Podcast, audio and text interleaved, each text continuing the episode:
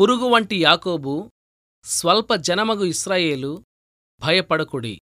కక్కులు పెట్టబడి పదునుగల క్రొత్తదైన నూరుపిడి మ్రానుగా నిన్ను నియమించియున్నాను యష్యాగ్రంథం నలభై ఒకటవ అధ్యాయం పద్నాలుగు పదిహేను వచనాలు. పురుగు పదునైన పళ్ళు ఉన్న ఒక పరికరం.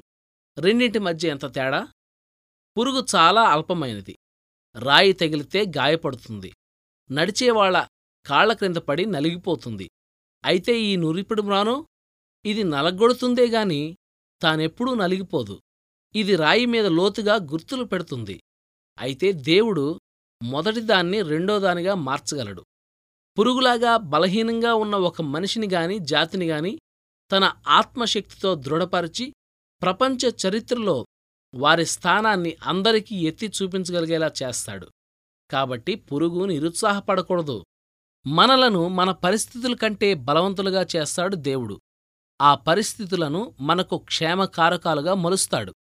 వాటన్నిటినీ మన ఆత్మకి ఉత్ప్రేరకాలుగా చేసుకోవచ్చు.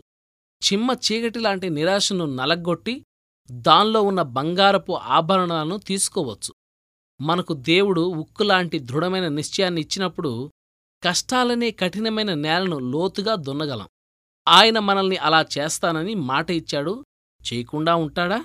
ఈ లోకంలో పగిలిపోయిన వస్తువులతోనే దేవుడు తన సామ్రాజ్యాన్ని కడుతున్నాడు. ఈ లోకపు మనుషులైతే బలవంతుల్ని విజయాలు సాధించిన వాళ్ళని దృఢకాయుల్ని తమ రాజ్యాలను కట్టేందుకు ఎన్నుకున్నారు. అయితే మన దేవుడు పరాజితులకు దేవుడు. లోకంలో విరిగిపోయిన ఆత్మలతో పరలోకం నిండుతుంది. హలెలూయ వాడిపోయిన ప్రతి కొమ్మను ఆయన తిరిగి పచ్చగా కళకళ్ళాడేలా చేస్తాడు.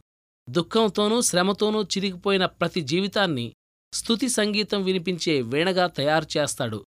ఇహలోకపు అతి నికృష్టమైన ఓటమిని ఆయన పరలోకపు మహిమగా మార్చగలడు. మరోసారి చెబుదాం హలెలూయ దేవుడు నీతో ఇలా అంటున్నాడు. నన్ను అనుసరించు నిన్ను సరిచేస్తాను.